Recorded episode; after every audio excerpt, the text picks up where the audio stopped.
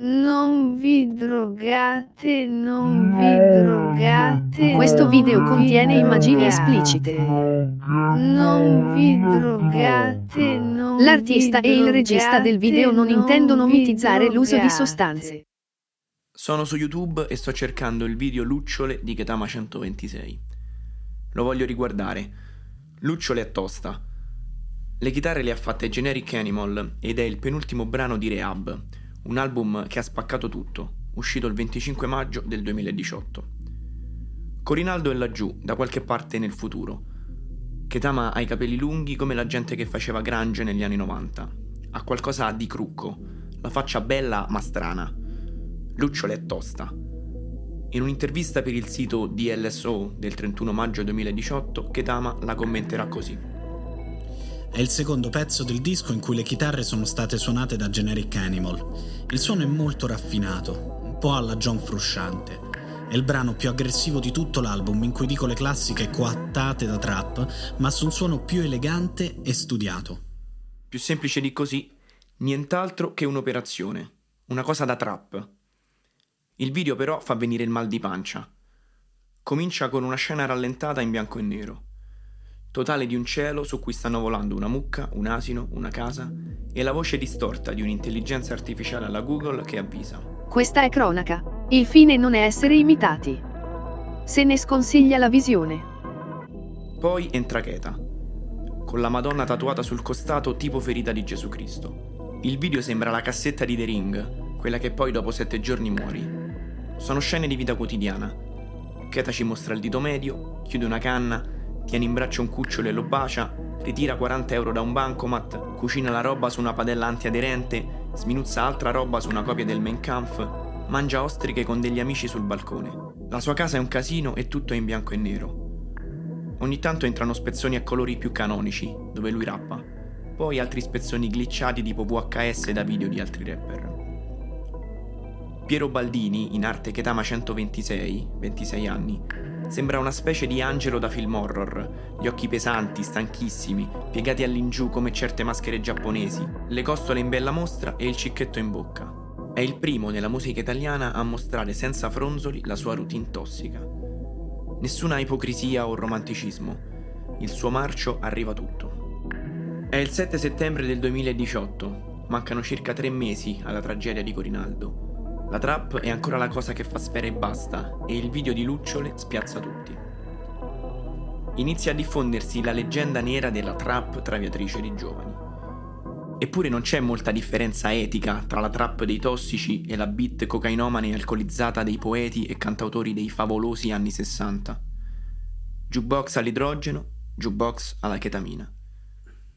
Cambia il fatto che Piero è un ragazzo che puoi vedere per strada.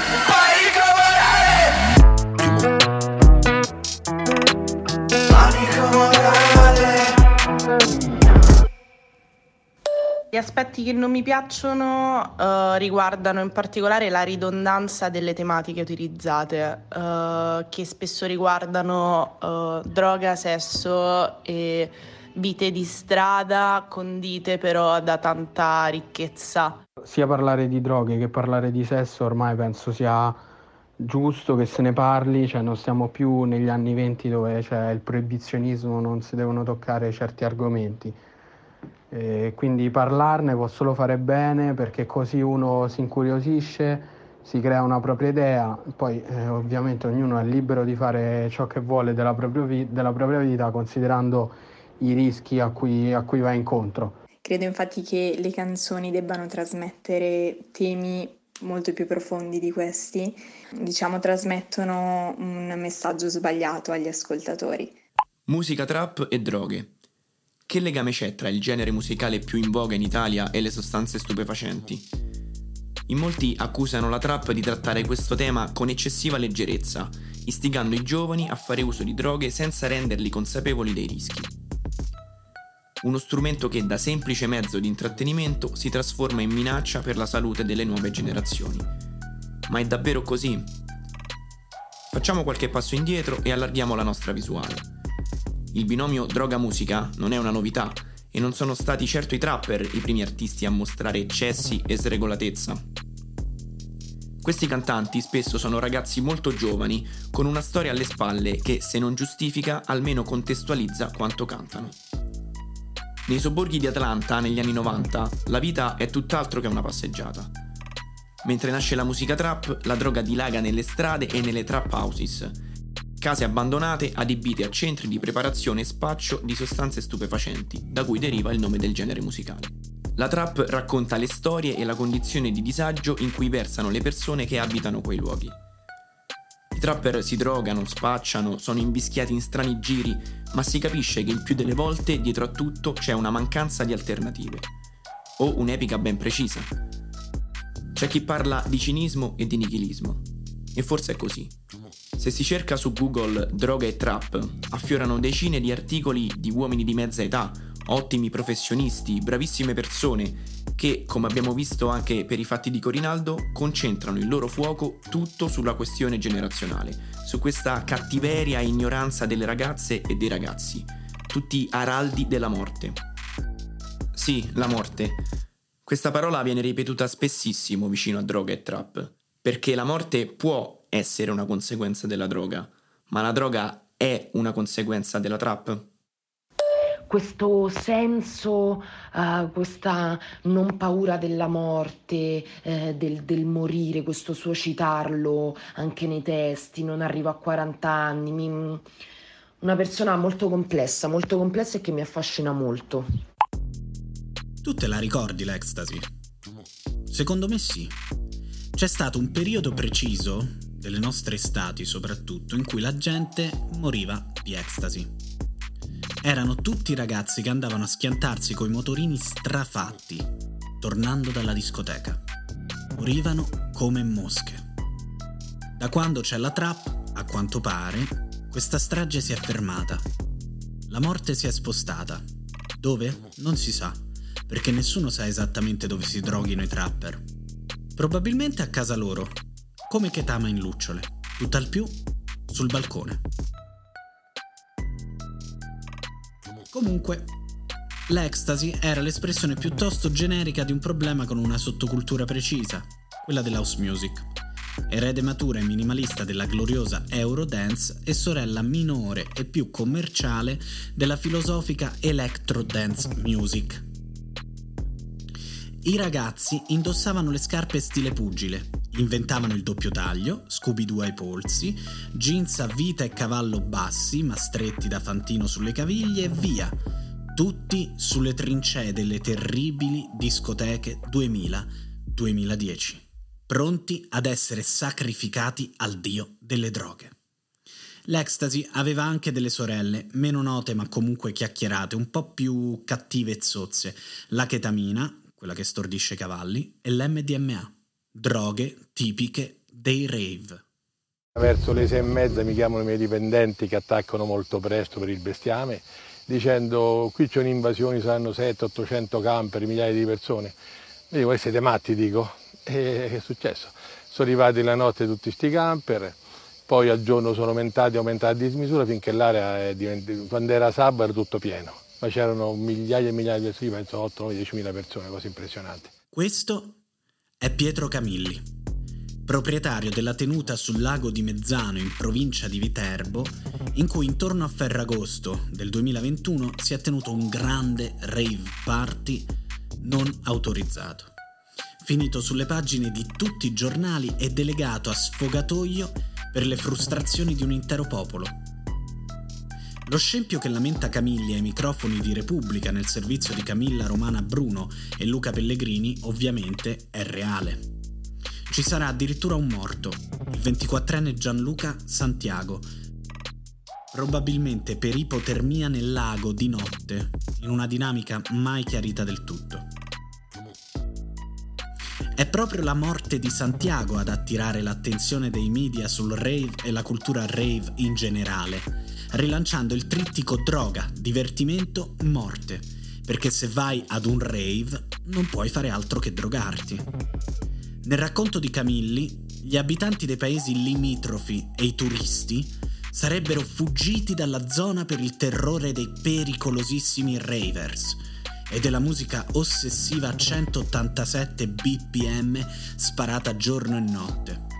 Le autorità impotenti hanno affermato che i raverini erano troppi da sgomberare e tanta pace all'indignazione degli italiani che guardavano quei giovani mescolarsi e strusciarsi sotto il sole agostano. Però in questa storia ci sono vari elementi interessanti. 1. I giovani del lago di Mezzano, per lo più, non erano poi così giovani. La cultura rave è derivata e roba da gente che andava a ballare entro il 2010, ma da noi si è giovani sempre. 2.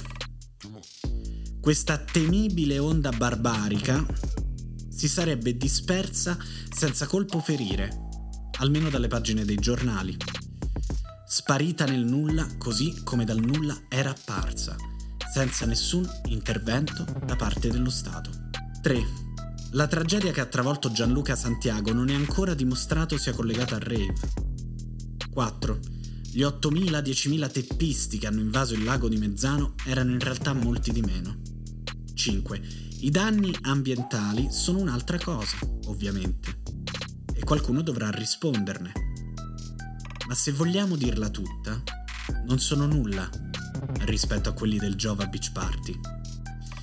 In conclusione, secondo il mainstream, la droga è un problema dei giovani e ogni estate, quando i ragazzi vanno in vacanza da soli a ballare ad Ibiza, i TG scatenano la paranoia di mamme, nonne, nonni e papà usando l'evergreen della pasticca nel bicchiere. Così la droga si lega al ballo, cioè al divertimento. Quindi il divertimento è pericoloso perché si perde il controllo e quando si perde il controllo succede di tutto. Si può morire o magari si può addirittura fare sesso. Insomma, la fobia galoppa. Ma fermi tutti. Basta individuare l'origine del male ed eliminarla. E da sempre la droga si lega inevitabilmente ad una cultura specifica, tipicamente giovanile, con i suoi codici e le sue regole, che può capire solo la teppa dei giovani sregolati, senza sonno né rispetto, che ascoltano la musica del diavolo, scopano nelle tende e cacano nei cespugli. Quindi basta capire quale musica ascoltano i ragazzi e il gioco è fatto.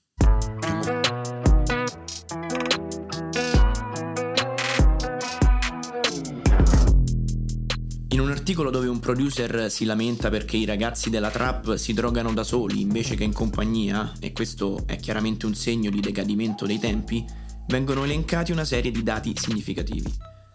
La droga, a quanto pare, è un fattore determinante di tutte le nuove culture musicali, ma soprattutto è un metro di giudizio su chi viene dopo, cioè le nuove generazioni. Chi viene dopo non può essere meglio, pure tra gente che consuma sostanze. Tu sei peggio perché non passi la canna, ai miei tempi invece tutti i fratelli, tutti i compagni, ci passavamo l'erba. La droga di ieri è meglio di quella di oggi. Quello che c'è oggi fa tutto schifo. Allora non sarà che la droga è un'ottima scusa per ledere l'immagine dei giovani? D'altronde, come scrive Lorenzo Maria Alvaro, autore del bell'articolo Droga, individualismo e zero pensieri, viaggio tra i parolieri della trap, apparso su vita.it il 10 dicembre del 2018, gli adolescenti di oggi sono figli di chi, negli anni 70, ascoltava il punk rock dei Sex Pistols, rifiutando le regole e il sistema, qualche volta anche arrivando a sparare per strada, o di chi era ragazzo negli anni 80, quelli dell'edonismo sfrenato. Ci si stupisce veramente che i loro figli siano il sunto perfetto di queste due anime? Ecco, se prendi le Zeppelin ci sono diversi testi misogini, eh, sì, forse questo è anche parlando della trap forse il caso più interessante, nel senso che quasi tutti le Zeppelin, che comunque considerata musica no? di un certo livello, eh, se prendi i primi tre dischi delle Zeppelin, ehm, la quantità di misoginia presente nei testi è imbarazzante. Eh, in generale rispetto al metal o a um, rock un pochino più spinto c'è sempre stata la, la nomea di, no? di condurre al satanismo, eh, di, di, dare dei valori negativi, ma gli stessi Metallica hanno nei loro testi roba che a livello sociale, a livello di società, la società potrebbe dire ah, sono violenti. A questo punto continuiamo a sfruttare l'articolo di Lorenzo Maria Alvaro per portare acqua al nostro mulino. Scrive il giornalista. La cosa interessante è come sia cambiato il rapporto con le sostanze, il loro uso e il genere. Nell'hip hop degli anni 90 l'immaginario era dominato da marijuana e cocaina. Le sostanze erano viste come aggreganti o fonte di reddito. A farla da padrone non sono più gli eccitanti, ma farmaci oppioidi, derivati della morfina o antistaminici. La volontà è quella di non pensare. Nulla mi calma, bevo la mia bevanda, succo rosa, sono una canaglia, canta Dref Gold. I giovani hanno seguito e si sono adeguati al cambiamento della società e della famiglia. Una volta erano incazzati con i padri, che rappresentavano le regole e l'autorità, e per fare quello che volevano dovevano stare in giro e non farsi beccare, altrimenti erano guai, dice Francesco Fazzi Fracassi, fondatore della Quadraro Basement. Quando stai per strada, nel quartiere, devi stare sveglio in allerta, casomai arrivi la polizia o qualcuno di un'altra zona. Ecco perché al tempo si usavano gli eccitanti come la cocaina. I ragazzini di oggi hanno genitori che preferiscono sapere che il figlio si droga e tollerarlo, piuttosto di non sapere che fa. Per questi ragazzini il principale problema è dimenticare. Ecco perché usano sostanze che stordiscono, come la codeina. Non credo che in realtà abbia un'influenza del tutto negativa nei confronti degli ascoltatori, eh, sicuramente però c'è da prendere in considerazione che eh, la trap eh, ha un pubblico molto molto giovane e quindi su questo magari può avere un'influenza eh, un po' più forte. Secondo me eh, il racconto degli artisti, delle loro esperienze con la droga ha un impatto assolutamente minimo e non diretto eh, sugli ascoltatori. Questo perché chi ascolta questo genere ha la capacità di saper decifrare i testi e di capire come tra l'artista e eh, chi lo ascolta ci sia sempre un filtro artistico. Penso che sul singolo agisca molto di più eh, il contesto eh, in cui si cresce o si vive. Eh, la trap può far parte di quel contesto, può essere un tassello, però non penso che possa diventare il motivo per cui una persona si approccia alle droghe. Sì, però la trap parla davvero di droga? Con il passare degli anni e con la diffusione capillare del genere tanto in America quanto in Europa, la forza motrice della trap assume forme diverse e iniziano a essere altri i motivi che spingono gli artisti a tuffarsi in questo tipo di musica. In Italia, ad esempio, non sono molti i casi in cui i trapper usano la musica per raccontare la vita di strada e le storie di droga e criminalità che vi appartengono. Questo perché, fortunatamente, pur vivendo in condizioni sociali non sempre facili, i contesti da cui provengono non sono paragonabili a quelli dei loro predecessori di Atlanta e di conseguenza hanno meno storie di quel tipo da raccontare. Se vogliamo individuare due album che vanno un po' in quella direzione, possiamo citare XDVR di Sfera e Basta del 2015, primo disco a essere considerato a tutti gli effetti trap in Italia, e Ragazzi Madre di Achille Lauro dell'anno seguente, Qui sono presenti storie di spaccio e criminalità legate alle periferie di Milano e Roma, che i due artisti hanno effettivamente vissuto in prima persona. Siamo ancora agli inizi, ma una volta che il fenomeno prenderà piede, l'approccio a questo tema cambierà del tutto. La trap diventa quasi un fenomeno di costume, basato sull'emulazione di stilemi linguistici e comportamentali. Più che raccontare la difficile vita di periferia e denunciare le situazioni di disagio sociale ad esse legate, si inizia a ostentare l'uso di droghe per risultare trasgressivi e fare colpo sul giovane pubblico. Dark Polo Gang e FSK, detto che non vanno minimizzati solo a questo, sono due esempi di quanto appena affermato. Questo in Italia avviene soprattutto nel periodo di maggior successo della trap, ovvero subito dopo il 2016, considerato da tutti l'anno della svolta per il genere. Negli ultimi anni però, con la normalizzazione della trap a cui stiamo assistendo, questo fenomeno pare essersi sgonfiato.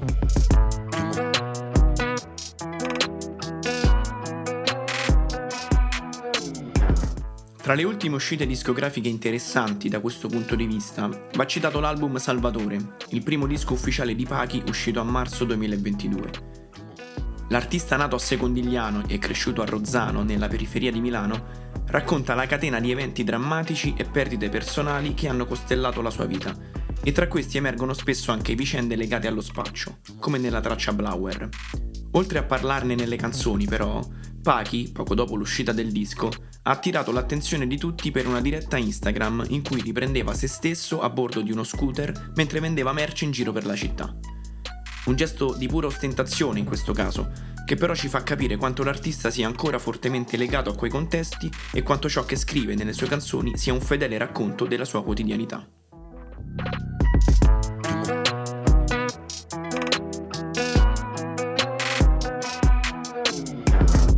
E quindi sì, nella trap, come in ogni altro genere, la droga c'è. Esiste però anche un'altra faccia della medaglia. Non tutti gli artisti esaltano la droga, non tutti si vantano di aver fatto uso di questa o di quella sostanza, anche se fa molto più notizia un trapper drogato di uno che racconta il suo malessere legato alle dipendenze. Nei testi di Ketama, ad esempio, in cui la droga rappresenta uno degli argomenti principali, si intuisce un rapporto tutt'altro che sereno con le sostanze. Questo è un estratto della sua rehab. Ho speso un K per sentirmi meglio.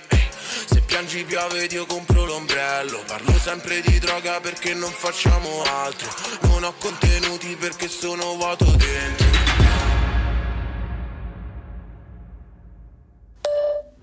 No, ci trovo in questo testo qualcosa di profondamente mh, tenero e anche di struggente, nel senso che mi racconta di una persona che sta male, che- che- che soffre, che non si sente, diciamo, aderente a se stessa.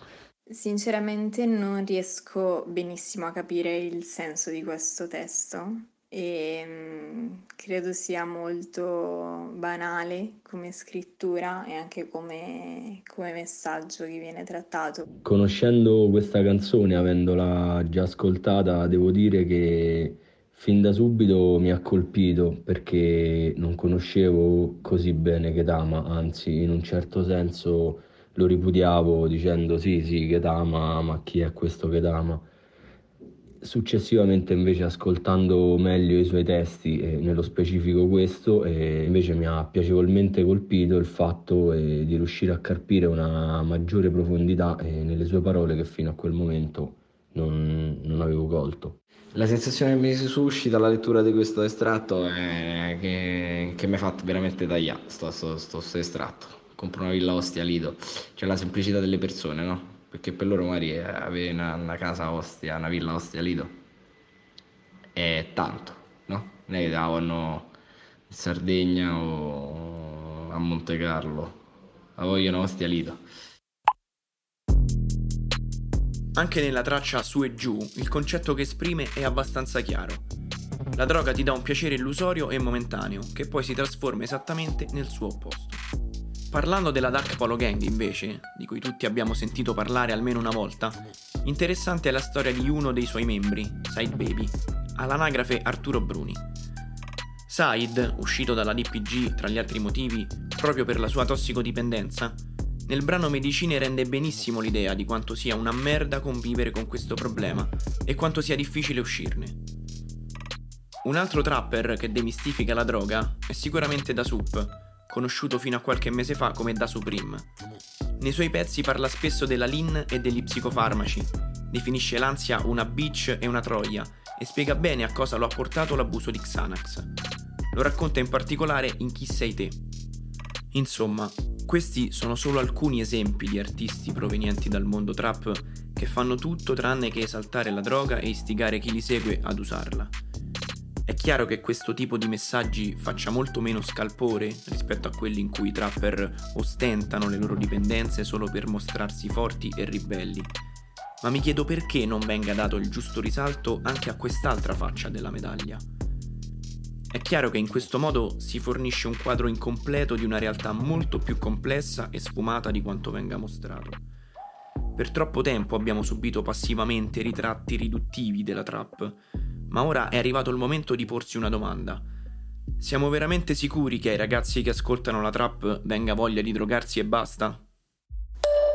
Della musica trap e dei suoi artisti Ehm, mi piace sicuramente il, il ritmo che è abbastanza incalzante di solito e poi perché in qualche modo rispecchia la, la generazione più giovane nel bene e nel male, ma comunque tende a portare alla luce magari i problemi della generazione più giovane. Mm, coglie in tutto e per tutto l'essenza del, dello smarrimento e dell'incertezza e del sentirsi in colpa, aggiungerei, perché è una caratteristica che, mm, che io percepisco veramente in ogni testo, in ogni canzone che riguarda appunto um, tutta la generazione Z e i late millennials.